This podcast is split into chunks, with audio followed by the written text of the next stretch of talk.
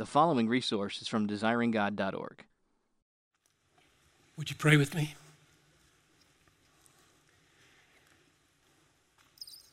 What will I render to the Lord for all of his benefits to me? I will lift up the cup of salvation empty and call on the name of the Lord to fill it.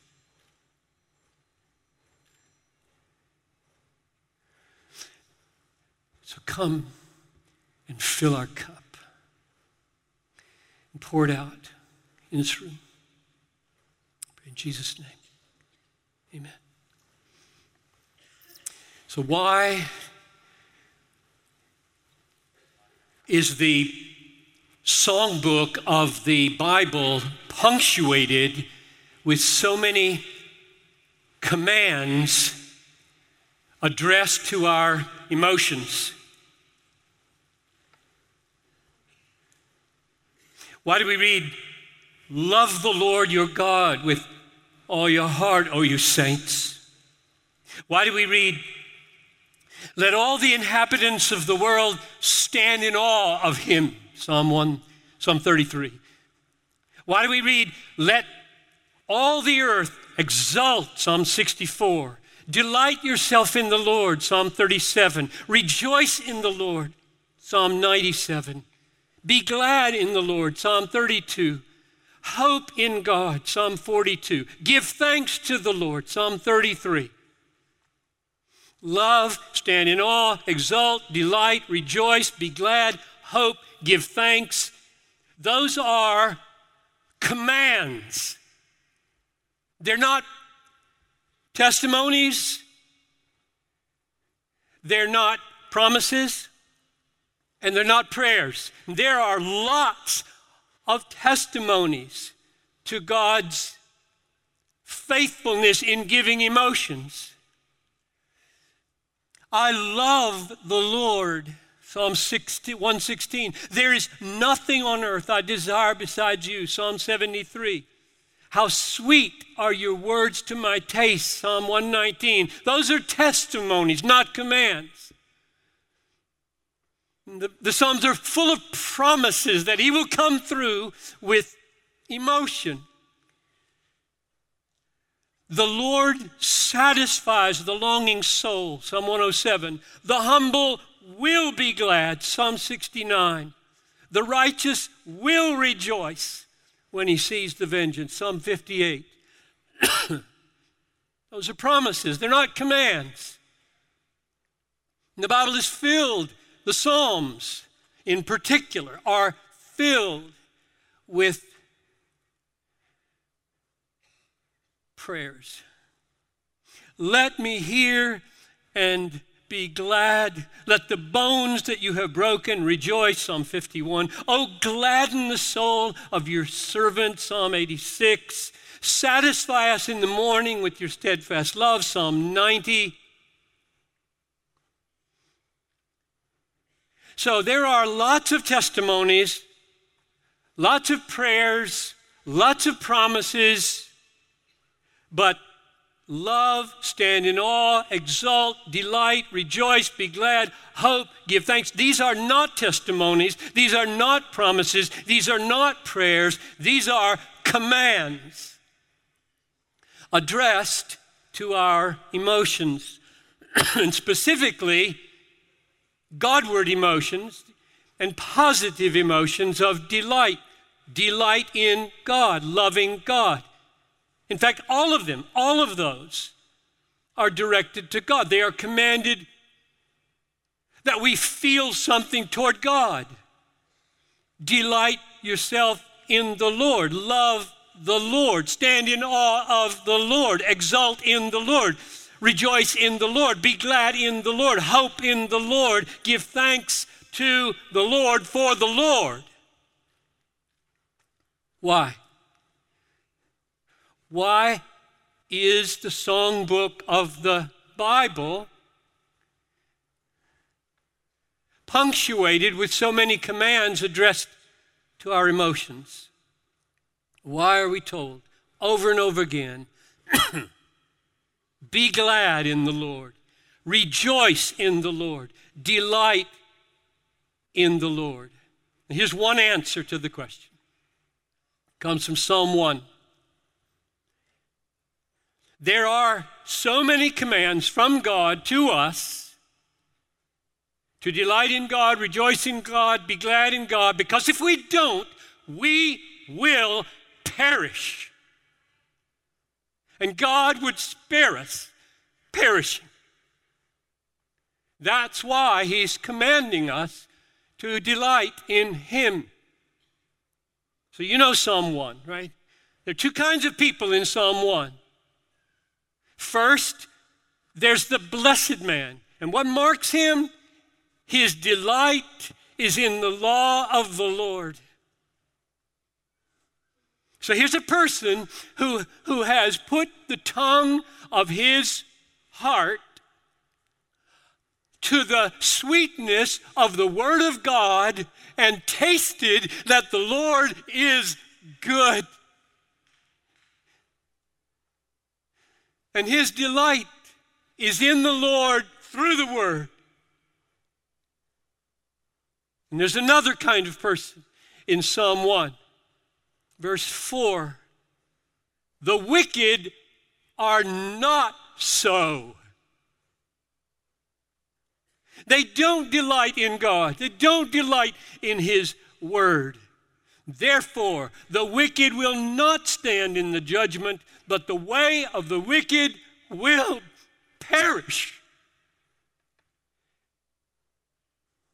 So, one answer to the question why are we told? Why are we commanded over and over again? Delight in the Lord, love the Lord, exult in the Lord, be glad in the Lord, is because if you don't, you die everlastingly.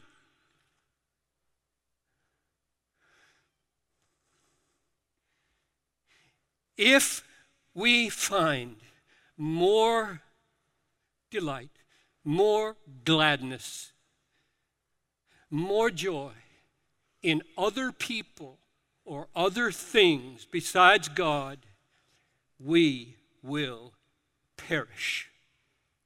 Here's the way Paul put it in 1 Corinthians 16 22. If anyone does not love the Lord, let him be accursed. Here's the way the apostle John put it quoting Jesus in Revelation 3:16 Because you are lukewarm neither hot nor cold I will spit you out of my mouth. That's Jesus. So God commands us over and over again to delight in Him above all things. Be glad in Him, be satisfied in Him, rejoice in Him, exult in Him more than anything else in the universe. Now, that just pushes the question back one step, right? To say, why, why, is the songbook of the Bible punctuated with so many commands to rejoice, addressed to our emotions, which so many people think you can't command my emotions. God can, and He does. It just pushes the question back okay, if I perish, because my heart finds more pleasure in other things than in God. Why?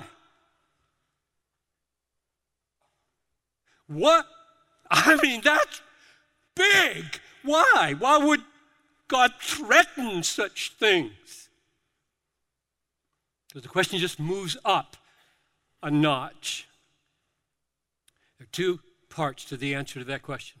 Why would you perish if you do not delight in God above all things, first part of the answer, because God is supremely valuable. Because God is supremely precious. Because God is supremely desirable. God is supremely satisfying. So, like His Word, He is more, is more to be desired than gold, even much fine gold. Sweeter also than honey and drippings from the honeycomb. He is that whether anybody on the planet feels that or not. Let God be true, though every man a liar.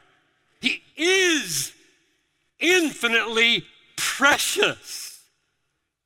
That's the first part of the answer for why we would perish if we do not experience Him that way. Here's the second part of the answer.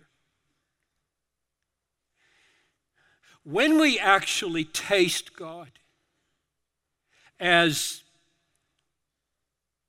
precious, supremely valuable, beautiful, satisfying, His intrinsic value, preciousness, becomes an experienced value, becomes an experienced preciousness.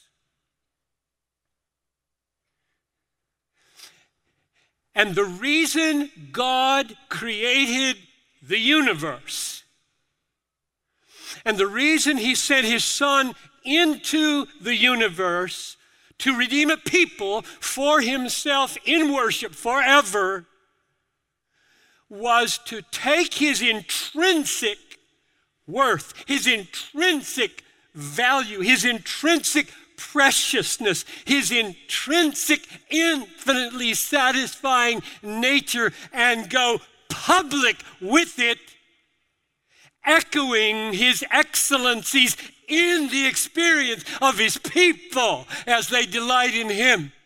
That's why he made the world. This is the core of everything.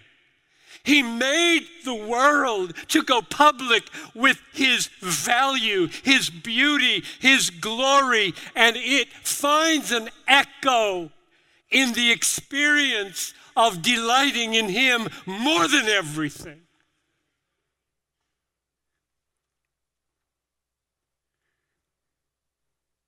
So, those are the two halves of why, answering why we would perish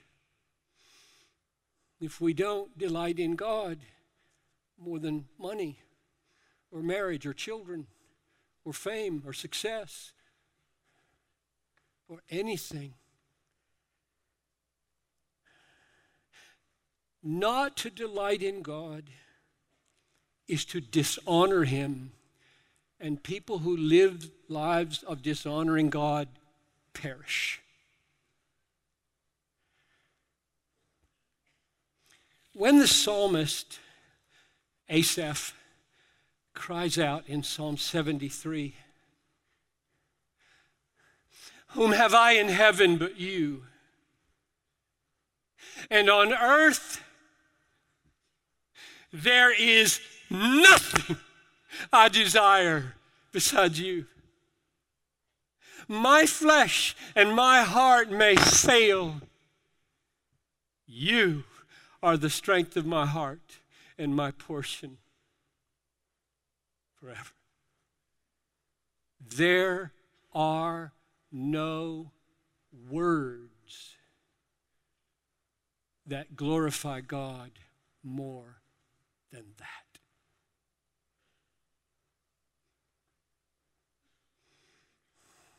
I wonder if you believe that. Experiencing God as your desired portion so highly, intensely, deeply, thoroughly that all the other goods of the world are as nothing glorifies God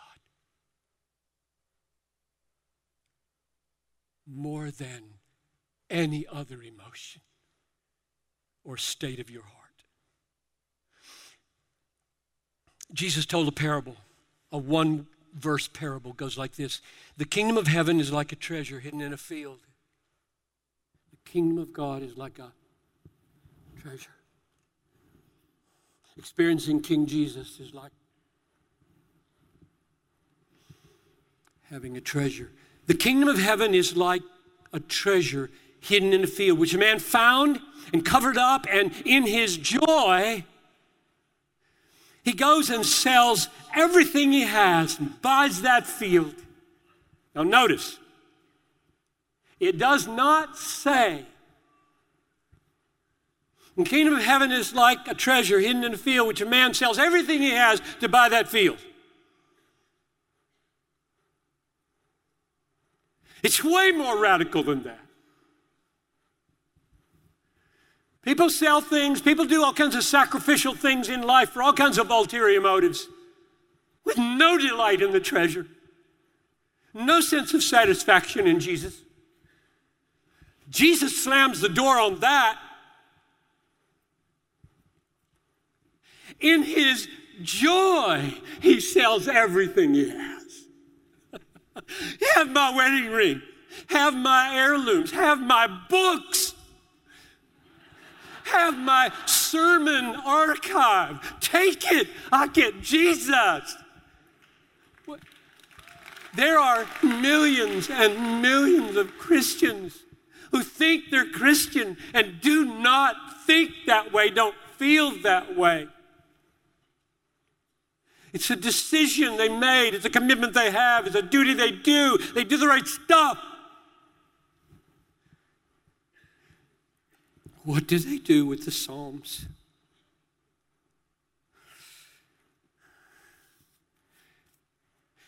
The early Christians, I was watching that Graham Staines video. The early Christians magnified God by delighting in God more than everything. Listen to Hebrews 10:34. Picture yourself in this situation now. The, you, your comrades are in prison, and, and you know that if you go public and visit them and take them the food they need, they might identify you with them and you get in trouble as well. You had compassion on those in prison, and you joyfully Oh, God, make us like this. You joyfully accepted the plundering of your property since you knew that you yourselves had a better possession and an abiding one. That's Jesus forever in eternal happiness, the fellowship. You had an eternal possession. So when you headed for the prison, you looked over your shoulder and they're trashing your house, they're burning down your house. It says they rejoiced. Come on. Where is Christianity today? Complain, complain, complain. What do you think they sang? what did they sing as they looked over their shoulder? They're on their way to love their brothers and sisters in prison. Their houses are being trashed and burned. Go home, Christian. Get out of here. We hate Christians. What did they sing? Well, if they had lived in the 16th century, you, you, we just sang it. Let goods and kindred go, this mortal life also, the body they may kill. God's truth abideth still, his kingdom is forever. I'm going to the prison. But they didn't live in the 16th century. So what did they sing? I don't know. But here's what, here's what, here's what I'll bet they sang. Whom have I in heaven but you? and on earth there's nothing I desire besides you. My flesh, my heart, my, my house, my books, my computer may fail, but you are the strength of my heart and my portion forever. I'm going to the prison singing. That's crazy. Oh, that we would be Christians. Oh, that our churches would be Christians. What is at stake in human emotion is the glory of God. If you don't delight in God, you dishonor God. And the more you're satisfied in Him, the more He's glorified in you. It is no more optional for us to pursue gladness in God than it is for God to pursue glory in us. They are both absolutely essential, and in the redeemed, they happen together. God pursues the magnifying of His beauty in the satisfying of your soul in that beauty. That's why He made the world. It's got to happen, or you perish. You must be born again. No person can do this. No human being can do this.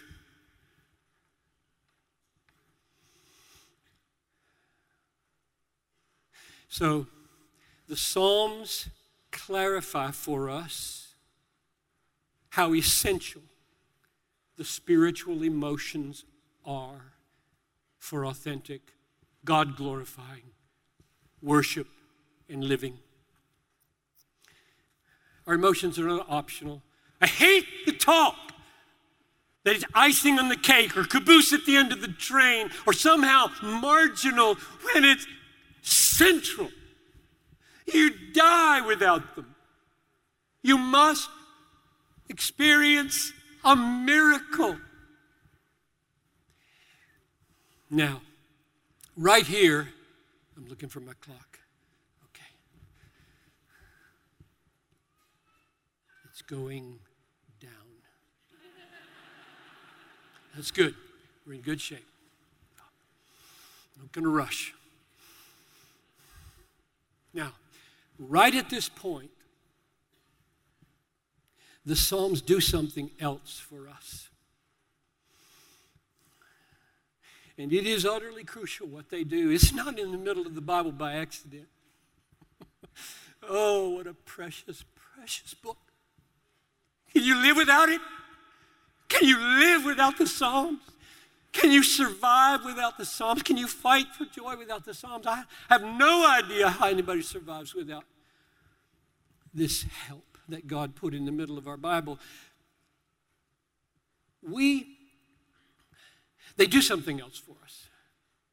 They keep us from being naive, having a naive optimism about the emotional possibilities of fallen people.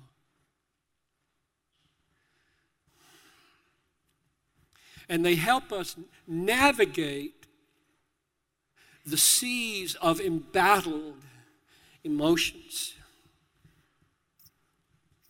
When we're born again, the Spirit of God opens the eyes of our hearts to see God, to see Christ, to see His beauty, His glory in the cross, in the gospel, as more valuable, more precious, more satisfying than anything. That's how you become a Christian. You see Him that way.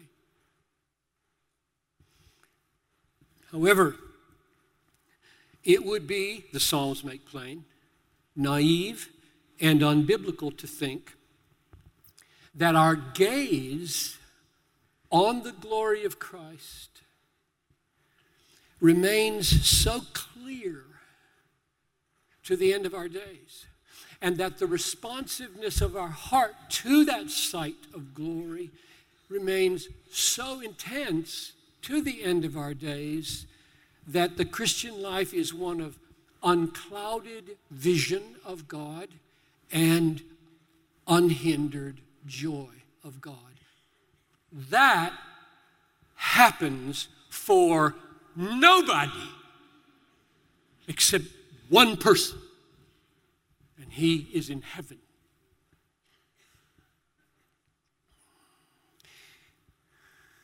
The Psalms, more than any other book in the Bible, illustrate that sobering fact. The psalmist's vision of God is often obscured. The psalmist's joy in God is often conflicted and embattled. for example. I am ready to fall, and my pain is ever before me. Psalm 38. I am lonely and afflicted. The troubles of my heart are enlarged. Psalm 25. There is no soundness in my flesh because of your indignation. There is no health in my bones because of my sin. My iniquities have gone over my head. They are like a heavy burden, too heavy for me. Psalm 38. Why are you cast down, O my soul? Why are you in turmoil within me? Psalm 42. You have rejected us, oh God. You have disgraced us and have not gone out with our armies. You have made us turn back from the foe, and those who hate us have gotten spoil. You have made us like sheep for the slaughter and have scattered us among the nations. All day long, my disgrace is before me, and shame has covered my face. Psalm 44, quoted in Romans 8 36, by the way. I am weary with my moaning. Every night I flood my bed with tears. I drench my couch with weeping. My eyes waste away because of grief. Psalm 6. This is why we cleave to the Psalms. They are us. Pain, loneliness, affliction, trouble, guilt, burdens, no health, cast down, turmoil, shame, moaning, weeping, nights flooded with tears. Are you in the world? That's us. Unless we're utterly hypocritical.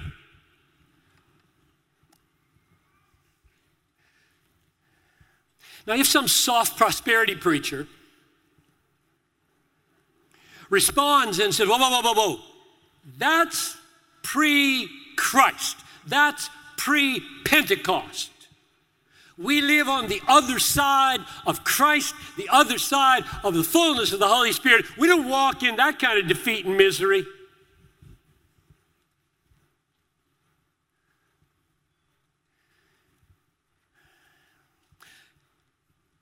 I say, then why did Paul say, I have great sorrow and unceasing anguish in my heart. Unceasing anguish in the heart of the man who said, Rejoice how often? Always. Go figure. I mean, this is the miracle of the Christian life. Unceasing anguish. My kinsmen are perishing. What do you expect me to feel? Rejoice always. Can you do that? Yes, you can.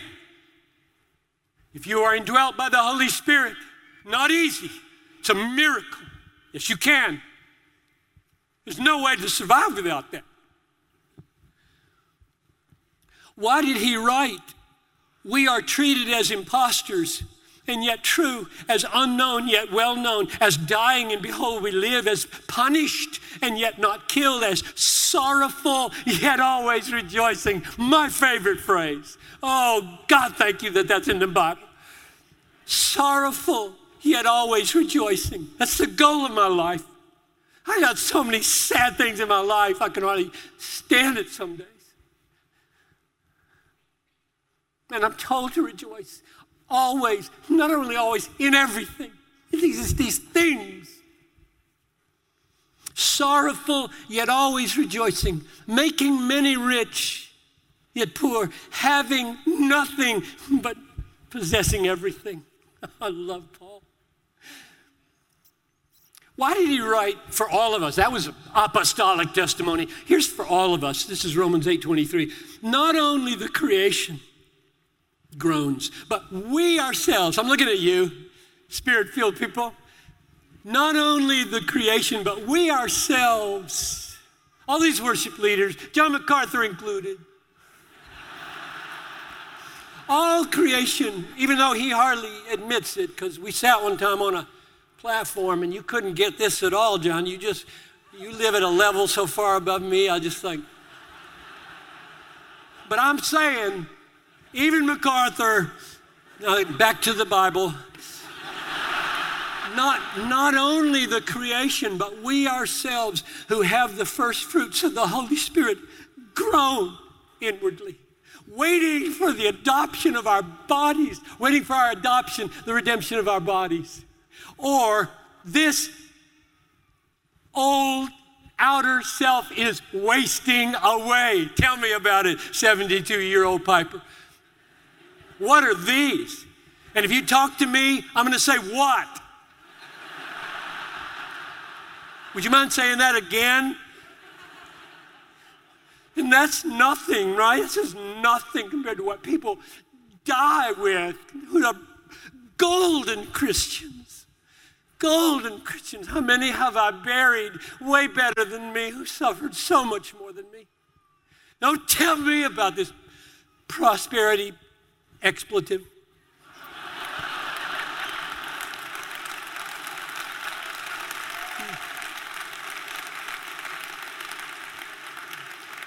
Assume, assume you're clapping because I have self control. the emotional realism of the Psalms is not owing to their being pre Christian. Before and after Christ, joy is embattled. We will fight for joy till the day we die. We will sail through the waves of every imaginable discouragement. And they don't get easier, folks. Sorry. You thought teenagers were a problem? They're not. Make no mistake. We fight for joy. That's what we have to have in Him. And our lives hang on it. Life is a battle against delighting in anything more than we delight in God. That's the battle.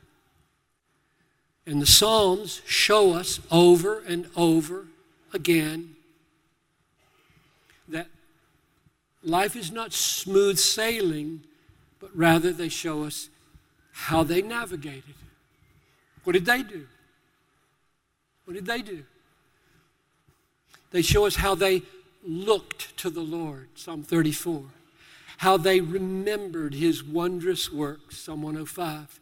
How they meditated on the watches, in the watches of the night, Psalm 63. How they confessed their sins and received forgiveness, Psalm 130 and how they gathered in worship with the great congregation, Psalm 42. How they cried to the Lord in every form of prayer, Psalm 51. And how they waited for the Lord and hoped in Him, Psalm 130 and 39. To be bought by the blood of Jesus and to be born by the Spirit of God means that you have beheld and embraced Jesus as your all satisfying treasure. That's what it means to be saved. You have seen him as supremely precious, and you have embraced him as your supreme, all satisfying treasure. And the rest of life is war.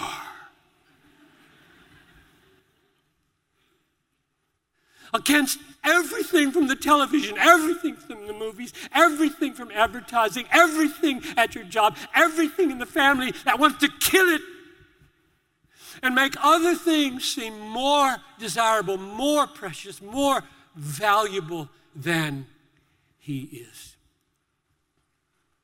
We fight until we can say, and then we fight until we can say it again Whom have I in heaven but you? And on earth, There is nothing that I desire besides you.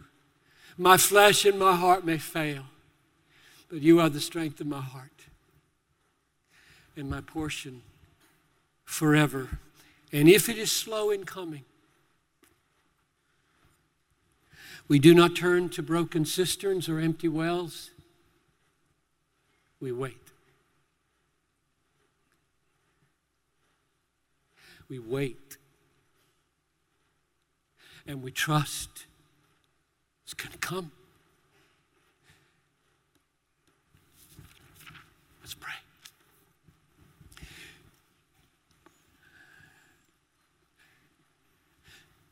To you, O Lord, I lift up my soul.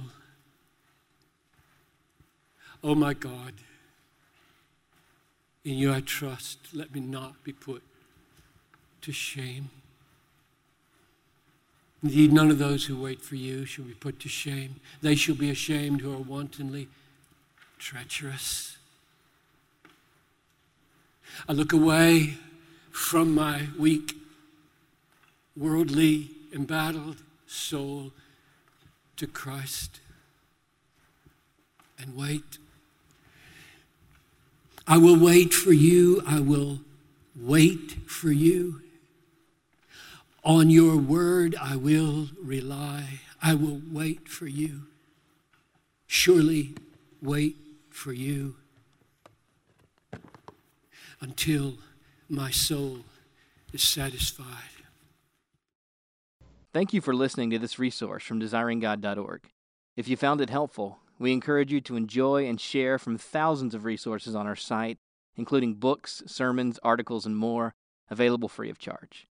DesiringGod.org exists to help you treasure Jesus more than anything else, because God is most glorified in us when we are most satisfied in Him.